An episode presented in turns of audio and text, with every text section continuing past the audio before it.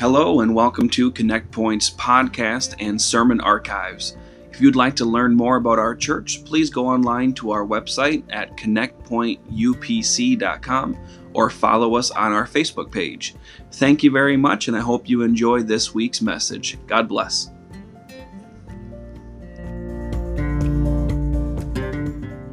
You and thank you so much. A wonderful, wonderful thing it is to come to the house of God. Amen. I'm excited to be here. Amen. I could be somewhere else. And wherever else I was, it's still going to be cold and dark and rainy. If, if just staying home doesn't make it no longer cold, dark, and rainy, I'm glad I'm in the house of God. Because in here it's not dark, it's dry, it's warm, and we get to feel the presence of God. Isn't that a wonderful thing? Amen. I want to talk to us a little bit tonight. It is Bible study night. I would highly encourage you to take notes and, uh, and, and write things down and as we learn from the scriptures. Uh, tonight, specifically, you may want to take some notes because we're going to talk a little bit about the idea of falling from grace. And there are those that would teach and believe that the idea of falling from grace is impossible. That they might use a phrase like, once you're saved, you're always saved. Once you have been saved, however they relate that, that, that applies to you forever. And uh, I want to look at that idea in the scripture tonight, and I think it would be a good thing uh, because it is something that uh, a lot of people think about that we would have some answers to give when we're talking to our neighbors and our coworkers and friends and family.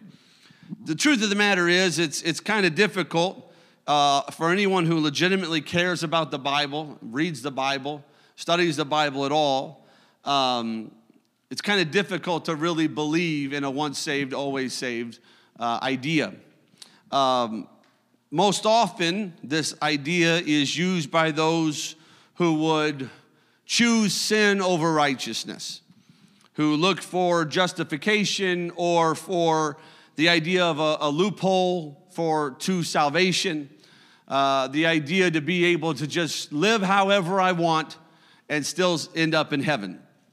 And of course, uh, the Bible speaks uh, diligently and at length against such thinking. Uh, but because it is a commonly held belief, we, we should know the truth. Somebody said, Know the truth. I'll remind you of a scripture you hear around here all the time John chapter 8, 31 through 32. Jesus is speaking to those Jews uh, which believed on him. He says, If you continue in my word, then are ye my disciples indeed, and ye shall know the truth, and the truth shall make you free. Amen. The Jews that were present that day when Jesus is speaking, some of them that were in the crowd respond to this direction of deity with an exaggerated sense of their own importance. In John 8 33, the very next verse, some of them speak up and they say, They answered him, We be Abraham's seed. So, Je- Jesus, maybe you don't know who you're talking to right now. Uh, maybe you stumbled onto the wrong crowd. Maybe you're just not aware of who we are, but we are Abraham's seed and we never, and, and we're never in bondage to any man. How sayest thou, ye shall be made free? They believed themselves to be above the idea of bondage. In fact, so much that they believed they were above the idea of bondage uh, which that word bondage there means to be enslaved to or to be in service to. They believed that so strongly that they were really just kind of washing over their own national history. Uh, it's ludicrous on its surface because surely they knew their history. They, the Jews could not deny the Egyptian, Babylonian, Syrian, and Roman conquests of their people, had definitely been in bondage historically. They had definitely been in service to higher authorities in their history. but either they were referring to their civil liberty, which they had long enjoyed amongst their current society, or they meant that they had never recognized the, the, uh, their conquerors or accepted that they were ever in dominion over in authority, because that's what some people will do. They'll just say, I'm not in bondage. Yes, you are. No, I'm not. Yes, you are. You can give some people a thousand reasons as to why the life that they are living is one that is in bondage, and they'll just act like they don't see any of it, they don't recognize any of it, they don't know any of it, and they'll just say that they're not. Maybe that is the approach that they were taking that day. Uh, but there was a serious misunderstanding in their carnal tone. They seemed as yet unable to recognize the inner bondage. Somebody say inner the inner bondage of the soul. Somebody say the soul. Look at your neighbor and tell him the soul matters. Because true freedom involves that of the soul. We could talk about freedom in a lot of levels. We could talk about national freedom. We could talk about personal freedom. We can fight for freedom, argue for freedom. We can do a lot of stuff with freedom. But if you biblically, the Bible would teach us that true freedom involves the soul. It's about the inward man. A man may be physically free without actually being free uh, indeed. A man may be socially free without being free indeed. They may be in the, the full enjoyment enjoyment of the social and political privileges, uh, and yet they may find themselves captive, uh, slaves in their uh, soul. A man may be mentally free without being free indeed. His intellect may be sound, and his intellect may be capable. His mental vision may be clear and far reaching, and yet he can still be a prisoner in his soul. We understand this. This is important for us to understand because what happens is sometimes we could completely and totally misread and misunderstand the people that we are around. Just like those that were there that day say, We are in bondage to no man. But Jesus is looking at them and thinking, Your soul is in bondage desperately. Amen. Sometimes we look at people in our world and we think, Man, it looks like it's going pretty well for them. It looks like uh, they got it together. It looks like uh, they're of a right mind, of a sound mind. It looks like they they got a decent job and they're able to hold it down. It looks like they're raising their kids and their marriage is, uh, is going on. But what we're learning here is uh, a man is not free unless he's free in his soul. Oh, hallelujah. True freedom involves that of the soul. The soul is the highest part of a man. His highest nature must then be free for him to be free indeed. Amen. You can be physically bound and be free. Paul teaches us that you can be in prison and still be free. Amen.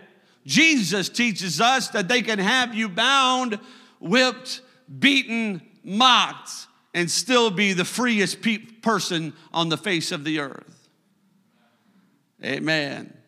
If the soul, if the spiritual nature is in bondage, it affects the whole being, it affects everything.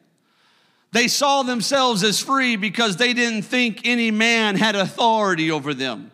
However, they were neglecting the inner man. Therefore, Jesus clarifies in his next words to them. He clarifies that this is a spiritual matter in John 8 and 34. Jesus answered them, Verily, verily, I say unto you, whosoever committeth sin is the servant of sin. Amen. True freedom involves that of the soul from sin. Everybody say from sin. Freedom is a freedom from sin. Sin makes the soul captive in, in, in, in, divine law. Sin is a transgression of divine law and must be punished. Romans 6 and 23 the wages of sin is death.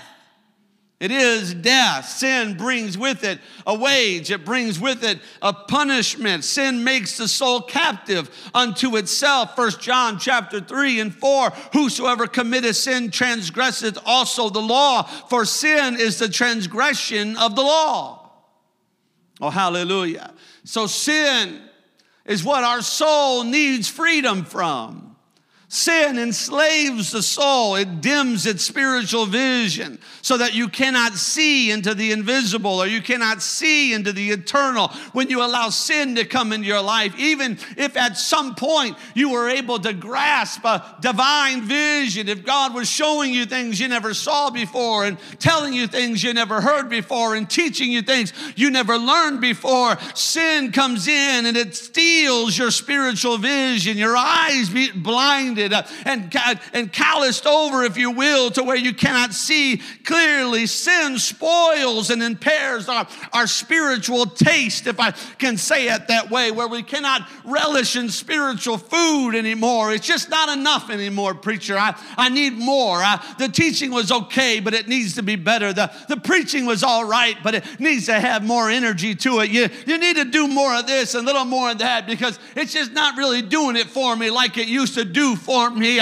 It's not the preacher, it's not the teacher, it's not the song, it's not the lesson, it's not the classroom teacher, the Sunday school teacher, it's not the youth leader. It's that sin gets in and starts stealing your spiritual appetite, and all of a sudden, what used to work doesn't work anymore. It cramps and destroys our spiritual aspirations and our capacities. Sin clips our wings as if we were a bird clips our wings as if we were a bird. Sin excludes and prevents the soul from its spiritual rights and its privileges the peace that we can have with God, the friendship that we can have with God, the connectivity that exists that we can have with the Almighty God. All of a sudden, it doesn't feel like it's there anymore. It feels like, and why, why does it feel like I'm alone now? Why does it feel like I can't really pray? And why does it feel like I, I don't really have a relationship anymore? Sin steals these things. And so Jesus then illustratively makes his point in John 8 and 35, it says, And the servant abideth not in the house forever, but the Son abideth ever. They, being a people understanding their own history, would understand the idea of the difference between the son and the servant. They may even go back to the, the understanding of Isaac and Ishmael. They may even reflect uh, on the lives of their ancestors and the difference between Isaac, who was born of Sarah, who was Abraham's wife, uh, and Ishmael, who was born of Sarah's servant Hagar. Isaac was able to stay with the family, but oh, after Isaac was born, Hagar and Ishmael had to be cast away. They were gone. Jesus says, The servant abideth not in the house forever, but the son abideth forever. And that's sad to us, but we have to keep reading. Don't stop there, because then Jesus says, If the Son, therefore, shall make you free, then it don't matter if you're the son or the servant, ye shall be free indeed. Oh, hallelujah. Jesus goes on to say, I understand you, under, you know Isaac and Ishmael, and you understand how things used to work under the law, and you get it uh, that uh, a, a, son uh, born of a wife uh, is different than a son born of a servant. Uh, but Jesus says, I've made a change, and that is if the son, uh, amen, comes into your life, if the son makes you free, then ye shall be free indeed. Are we glad for that tonight? Are we happy that though I was born a sinner, Christ died for me. Uh, though I was lost in darkness, uh, He made a way uh, that we are Gentiles. Uh, I'm not a Jew, uh, but I'm a Gentile, and yet I have access to salvation. Uh, why? because the Son makes me free. Oh, somebody say, Praise the Lord. Because the Son makes me free. The grace that Calvary produced is amazing grace. It is amazing grace. And to say, though, that one cannot fall from grace cheapens what was done at Calvary. It cheapens it. Let's look now at some of the things that Paul has to say. 2 Corinthians chapter 6 and verse 1. He says, We then, as workers together with him, beseech you also that you receive not the grace of God in vain. Let me tell you something about this verse. This verse need not be written, it would not need to be in your Bible if nobody could fall from grace. The only way that we could receive the grace of God in vain is if after we receive it, we were to fall from grace and be lost. That's the only way that you could receive it in vain. If it were possible or if it were impossible for a person to receive the grace of God and be lost, if that was an impossible thought process, then there is no way that the work done to bring a person into grace could ever be in vain. How could it ever be in vain? The work and the process of finding somebody's uh, uh, life uh, into salvation, their pathway into salvation, the grace of God leading them into salvation. If that, if that can never be gone, then how could that work ever be done in vain? Paul writes to the Galatians, who he says began their Christian lives in the Spirit. Galatians 3 and 3, he says, Are you so foolish? Having begun in the Spirit, you are now made perfect by the flesh. You began in the spirit. Notice there. Notice what he is saying. It's important. The capital S. This is the Spirit of the Almighty God. He's talking to the people of Galatians, the church people of Galatia. He says, You began in the Spirit. You were led by God in the Spirit. You were saved. But if you began in the Spirit, why now are you being foolish and thinking that you can be made perfect in your flesh? He goes on to say in Galatians 4:11, I am afraid of you lest I have bestowed upon you labor in vain. Why would he speak this way to them? Why would he talk to saved people who were saved by grace and the Spirit of God came upon them? These were what we would call apostolic Pentecostal people. This is the New Testament church. But why would he say that of them? Because he is speaking to people who have turned from the teachings that he had brought into their world and their church was founded upon, and they have now sought to be justified by the works of the law. They were literally going backwards from what they had received in the Spirit. They had literally changed their course. The Spirit was leading them this way, and they are now denying the Spirit and going back to the law. Trying to do in their flesh what the Spirit had begun in them.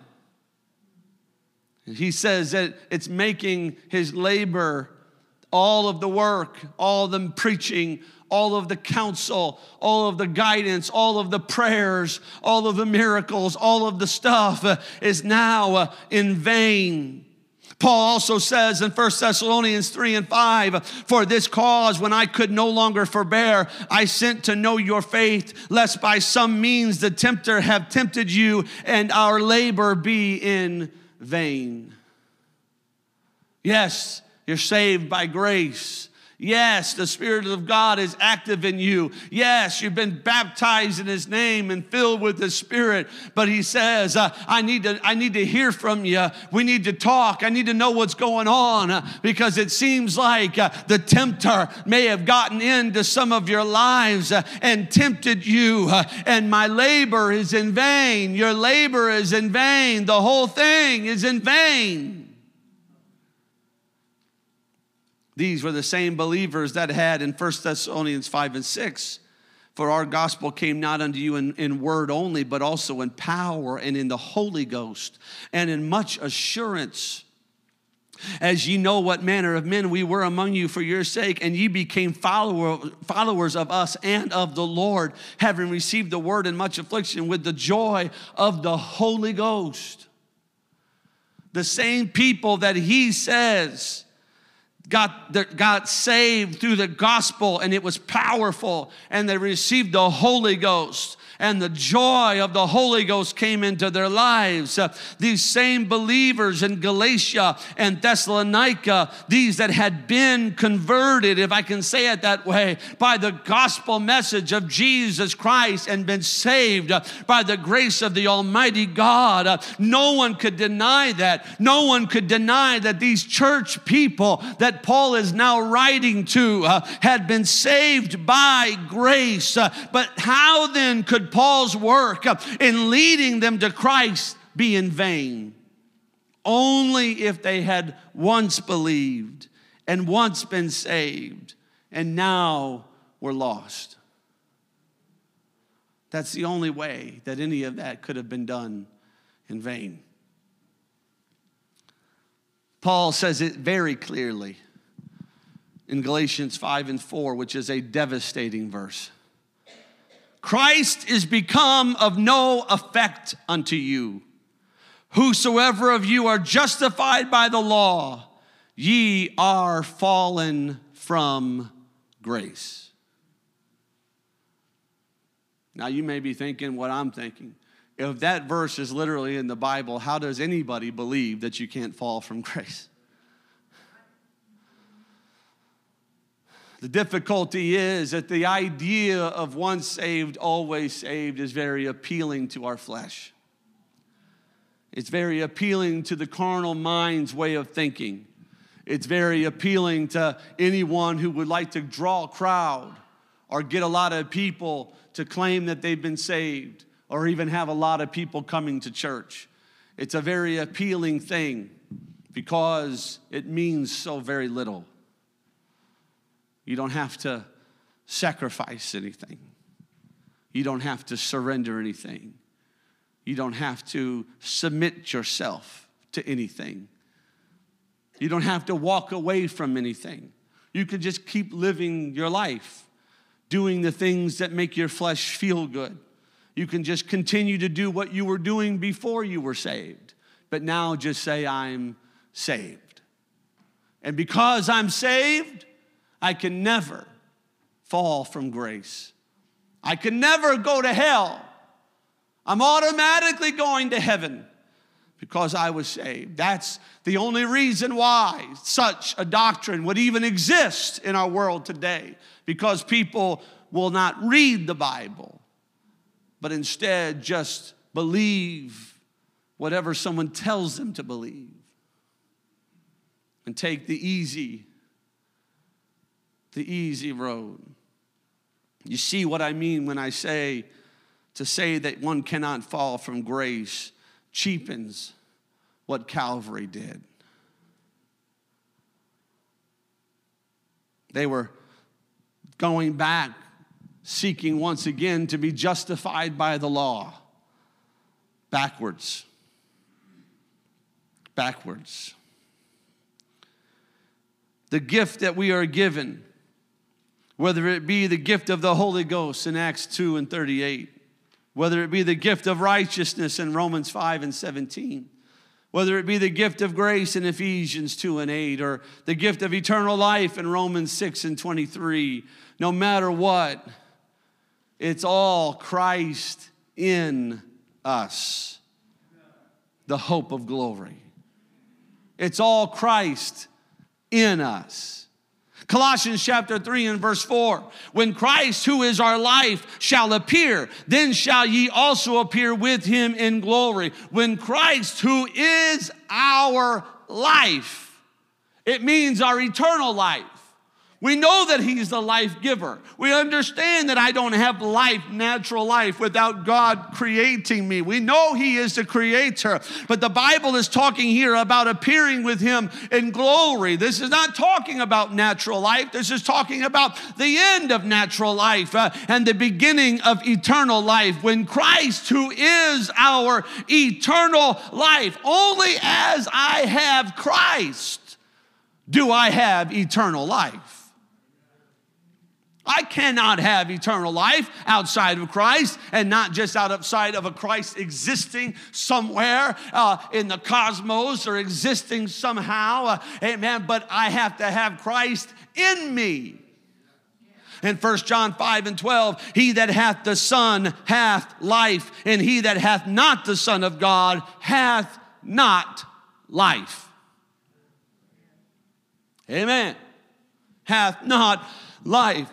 So if I put Jesus out of my life, I put away eternal life as well.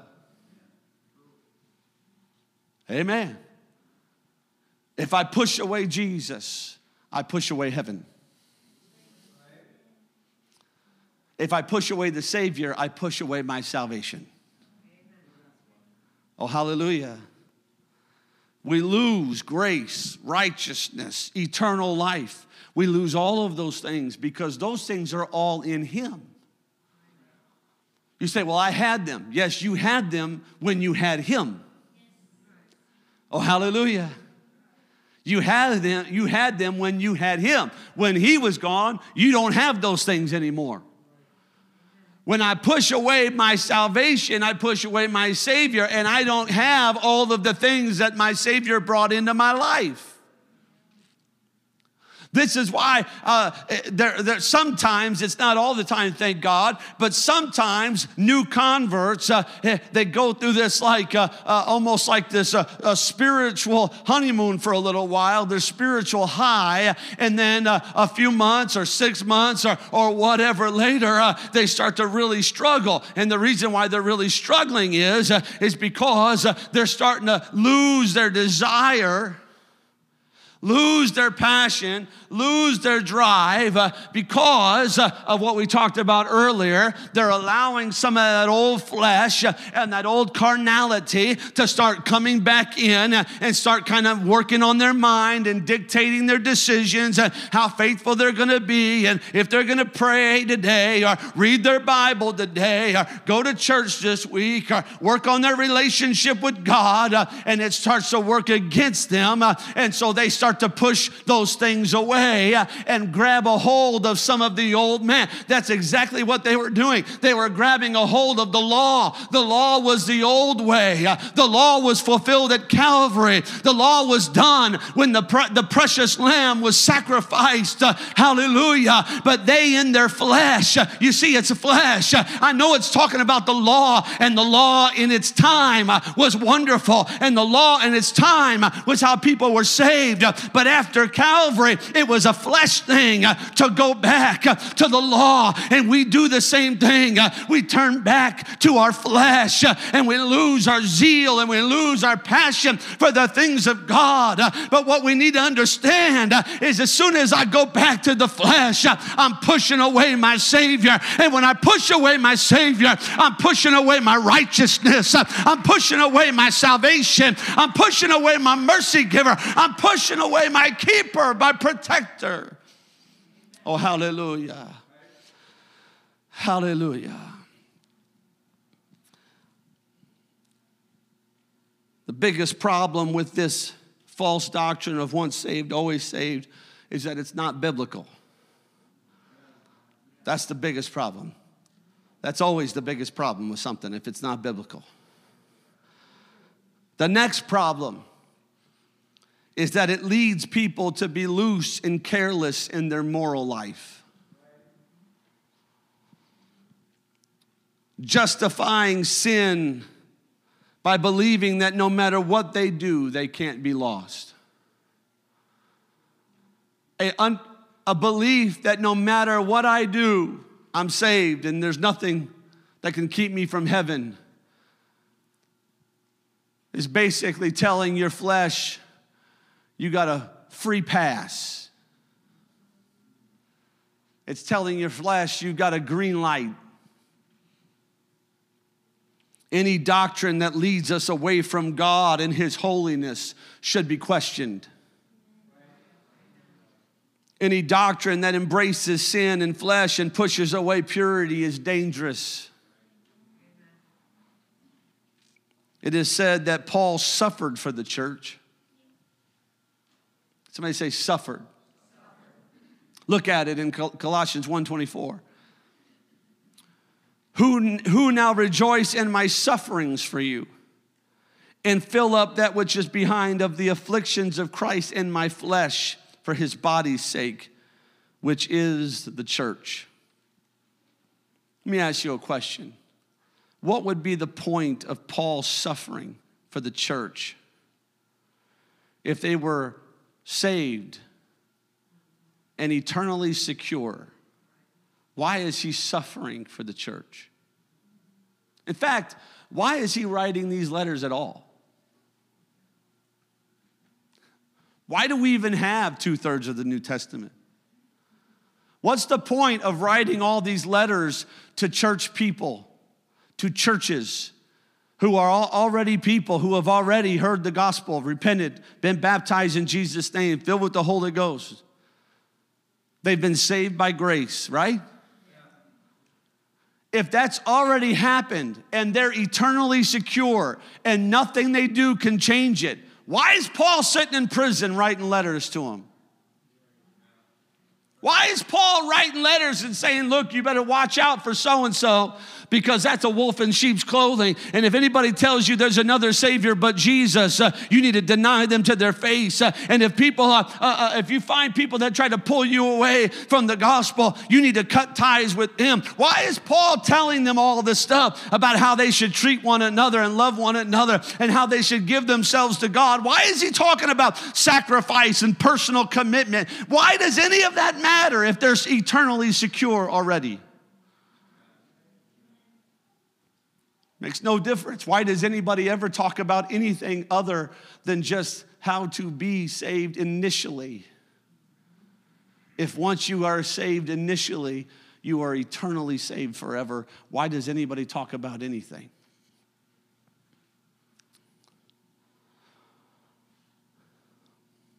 Paul answers like this when he speaks to the Corinthian church. 1 Corinthians chapter 1 verse 2 under the church of God which is at Corinth, to them that are sanctified in Christ Jesus, called to be saints, with all that in every place call upon the name of Jesus Christ our Lord, both theirs and ours. Look at verse 6. Even as the testimony of Christ was confirmed in you. So it wasn't just a bunch of people that had heard a message, the message had been confirmed in their life. They didn't just hear about the gospel, the gospel had been confirmed in their life. Look at verse 7 so that you come behind in no gift, waiting for the coming of our Lord Jesus Christ. He said, Not only is God, is this message confirmed in you, but you, you don't stand behind anybody when it comes to the gift of God. You know, you understand the gift of God. You can operate in the gift of God. He's talking about church people. But then look at 1 Corinthians 15, 1 through 2. Moreover, brethren, I declare unto you the gospel which I preached unto you, which also you have received, and wherein ye stand, by which also ye are saved. If. Everybody see it? You're saved. If ye keep in memory what I preached unto you, unless ye have believed in vain. if. It doesn't just end with, by which also ye are saved.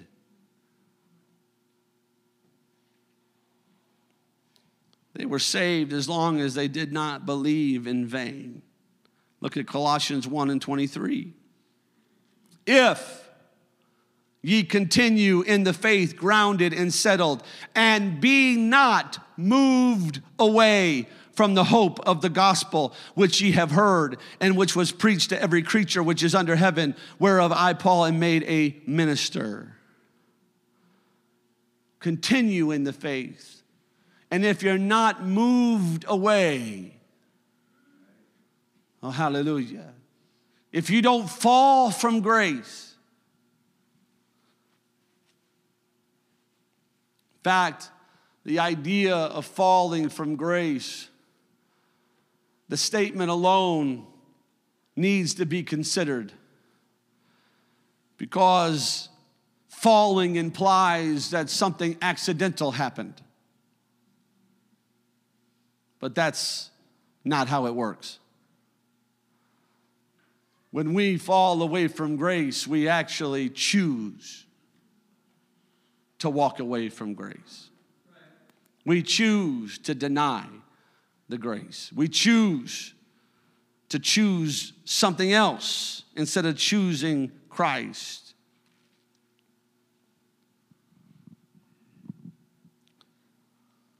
Amen. Hebrews 3 and 6.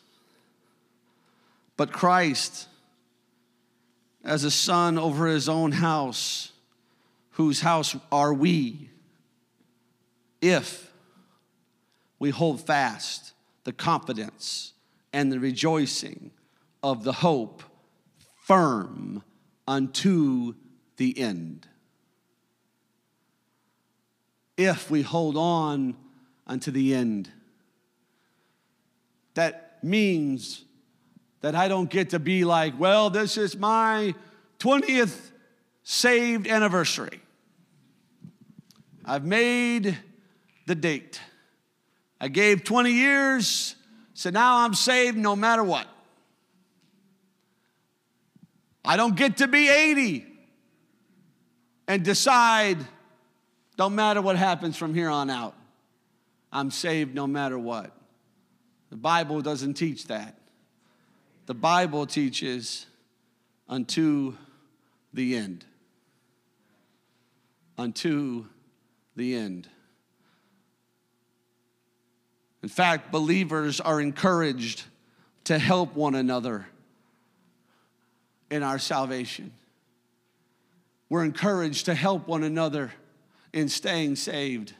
Hebrews chapter 3, 13 and 14. But exhort one another daily while it is called today, lest any of you be hardened through the deceitfulness of sin. For we are made partakers of Christ if we hold the beginning of our confidence steadfast unto the end. Exhort one another, he says. You started out great. Grace made a way where there seemed to be no way. Oh, hallelujah. Amen. We are not anti grace, we are all in on grace. Amen. Pentecostals are not anti grace. We're all in on grace. We understand without grace, we are not saved. We would not have made it any, any step. Uh, we didn't have a chance. Does anybody agree with me tonight? Uh, we didn't have a chance. Uh, we were going down a long, dark road with a dead end sign along the edge. Uh, we were going nowhere fast, uh, but God came in, uh, grace came in, light came in, salvation came in. We started out great because of grace. we started out great because of the love of God, because of the wonderful mercy of God. But he says the deceitfulness of sin can cause you to fall from grace. The deceitfulness of sin. Let me tell you something. Sin is really good at telling you it's not sin. Sin? Me? No. Oh, I'm not sin. No, this is good. Sin is really good. It's the deceitfulness of sin. Amen. We understand that there are aspects to the, the last days church that imply that you better be on your game spiritually. Am I right? There are aspects of the end times church that shout at us from Scripture that say, you better not be playing games when the end is drawing near. Church better not just be some thing you do when the end draws near. You better be focused. You better be on fire. You better be looking to heaven. You better be praying. You better be reading the Bible, studying the scriptures, going to the altar, praying in your home, praying at work. You better be doing all of that. Better be aware. And it tells us exhort one another daily. It means to call them near. It means to pray for. It means to encourage. It's something that the last days church is supposed to be really good at. Amen. That's why I get a little I get a little nervous when I hear people tell me that oh the church years ago was much better at getting together and having people over for fellowship and spending time with one another. And the church years ago was better at helping people when they came out of the world and giving them a place to connect and inviting them over for dinner these types of things. I, I get a little nervous when I hear that uh, because the end time church uh, is supposed to be better at that uh, than the church of years ago because the end time church uh, is supposed to be exhorting one another, encouraging encouraging one another, praying for one another, calling and drawing people near. Oh, hallelujah. And just so you understand, that's not somebody's job description here. There is no staff position in our church whose job it is to have game nights at their house. It's not somebody's job description to make dinner and bring it to your house and invite other people to your house and organize everything and then say, okay, now fellowship. we are supposed to exhort one another daily. In fact, one way to accomplish this is found in another thing that we should encourage each other in in Hebrews 10 23.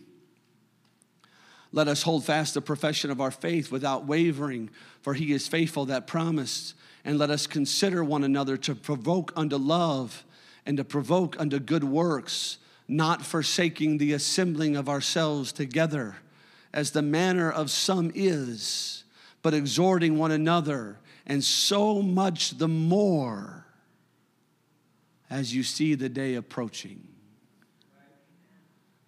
That's an interesting thing it's an interesting thing that so much the more. It's one of the few things you'll find in Scripture that specifically says this is going to have to happen more in the end.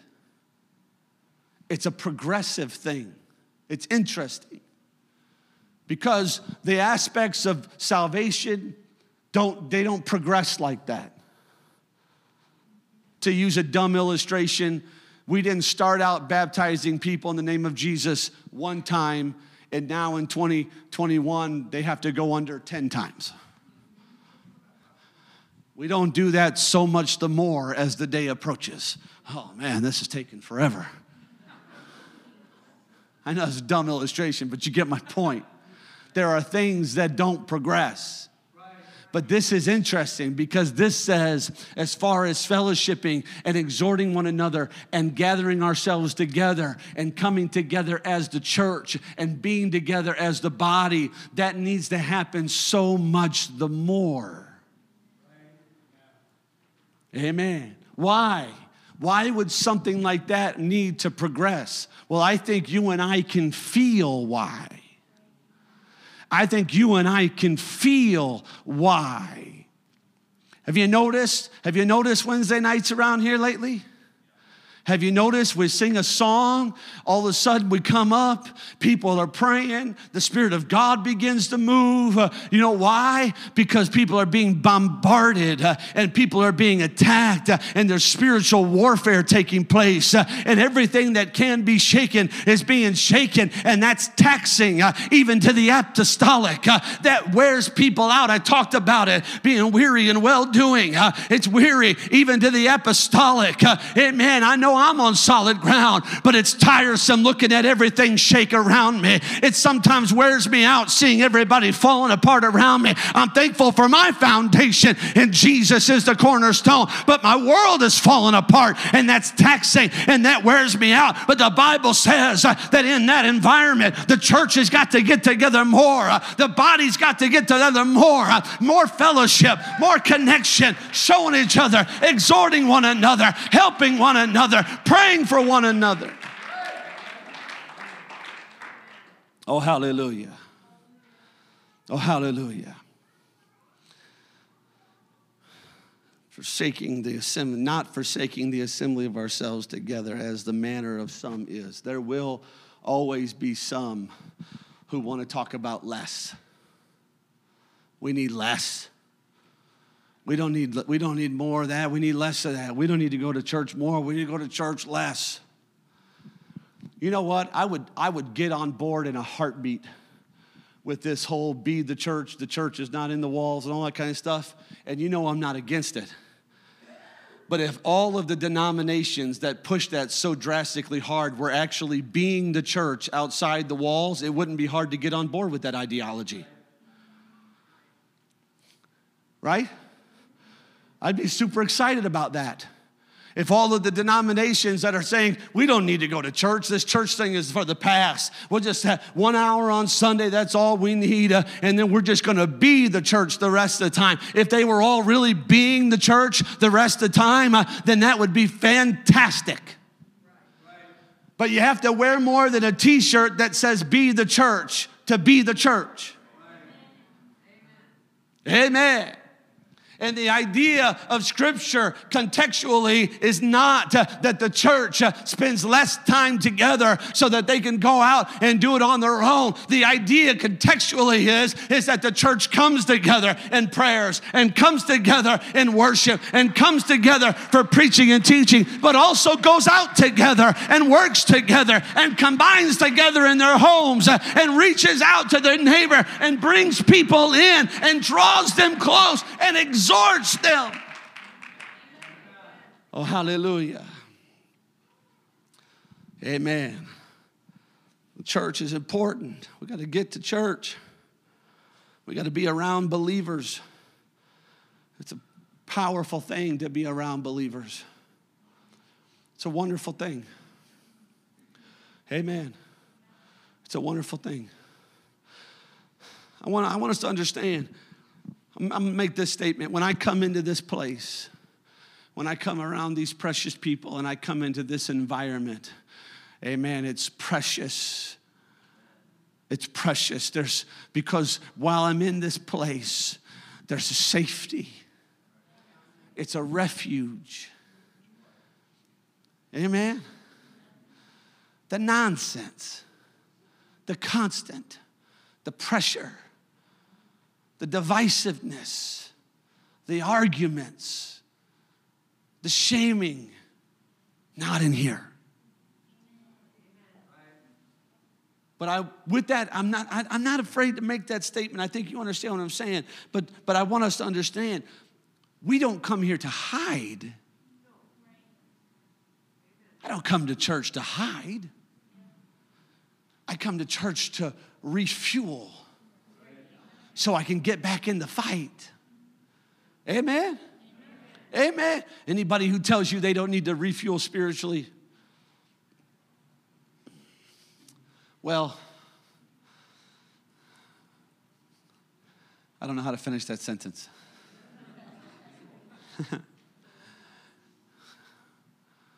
Just don't follow that.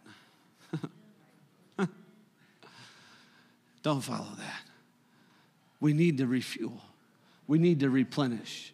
You say, Pastor, can't we do that at home? Sure, you can. Absolutely. And if you're not, you ain't going to make it to next service. Amen. You're not going to make it. In this environment, this toxic environment that we live in today, you can't go Sunday to Sunday. I don't believe it ever worked well. But when I was a kid, it seemed like people could do it a little bit more and stay around longer. It doesn't seem like they ever stayed around forever, though. But in this environment, if you're gonna come here on a Sunday and think, I don't need to do anything else until next Sunday, you will not make it. Amen. You're going to lose a lot of battles. You're going to be physically exhausted. You're going to walk into this place uh, looking like you've been beat up all week long. So, no, I'm not saying uh, that this is the only place we refuel, we replenish, we refresh. Uh, but I'm saying is uh, that this is a good place to come together with like minded people to see signs, wonders, and miracles take place, uh, to hear the word of God, uh, to find the life that is in Christ, and to work on our salvation so that I can stay saved uh, so that I'm not falling away from grace uh, or pushing God away, uh, but so I can build my relationship with God. Oh, hallelujah. One more thing Romans 11, I'll be done.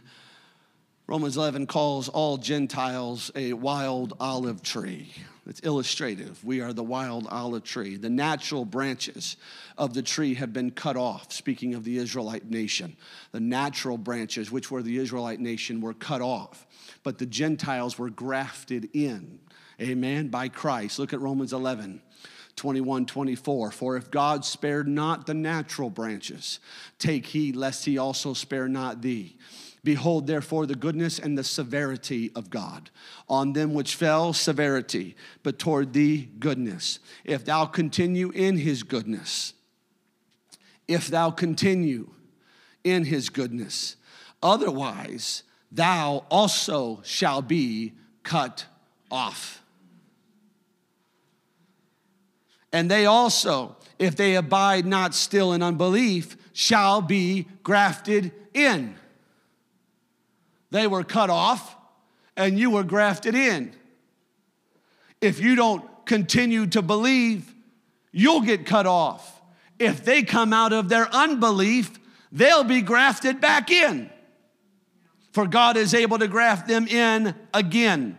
For if thou wert cut off of the olive tree, which is wild by nature, and were grafted contrary to nature into a good olive tree, how much more shall these which be of natural branches be grafted into their own olive tree? He says, Look, you were the wild, crazy, sinful Gentiles, and you got a chance to come into the church. You were saved by grace, and those that were born connected to the vine, connected to the root, they started going down after their own flesh, and so they were cut off, but you were grafted in. If they come out of their unbelief, they'll be grafted in too. Uh, if you quit believing, you'll be cut off like they were. We can fall from grace, but we can also be grafted in again. Oh, hallelujah.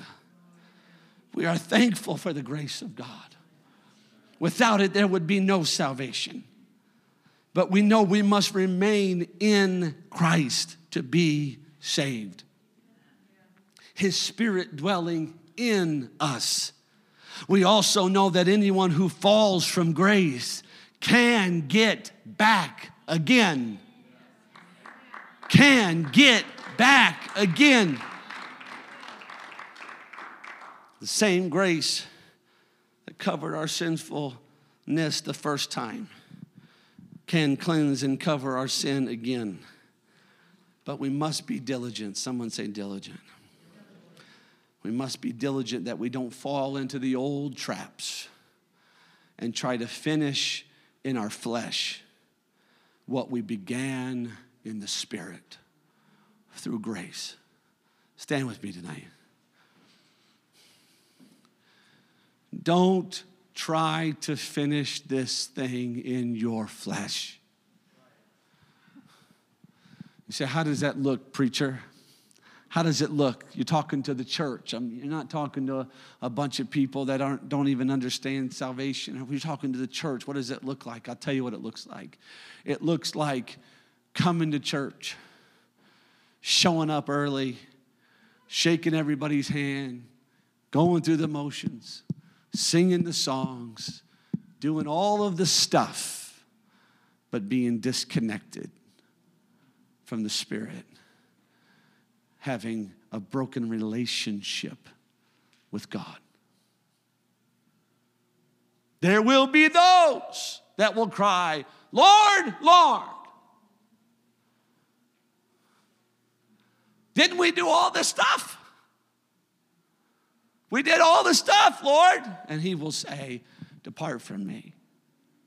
Because I didn't, I didn't know you. I never knew you. It's relationship. It's intimate connection.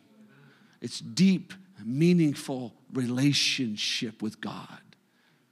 So that's how someone who calls themselves an apostolic Pentecostal believer could could fall into the trap of trying to finish this thing in their flesh even though they began it in the spirit.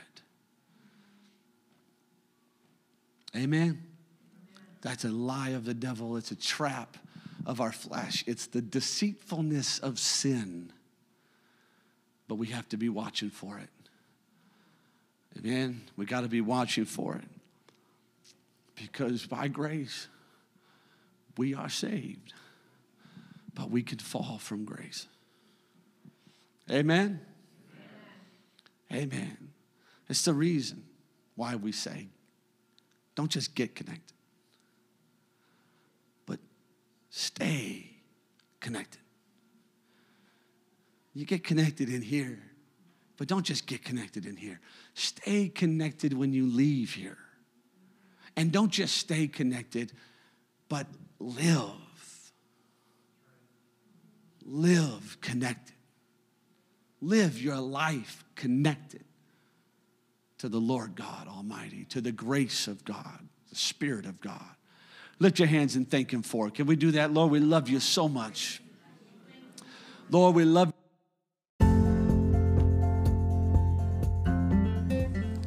Thank you for listening to our podcast this week.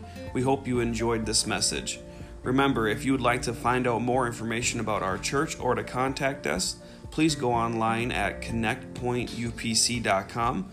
And also, don't forget to subscribe in your podcast app so you will be automatically notified of new episodes. Thank you, and we hope you have a great week.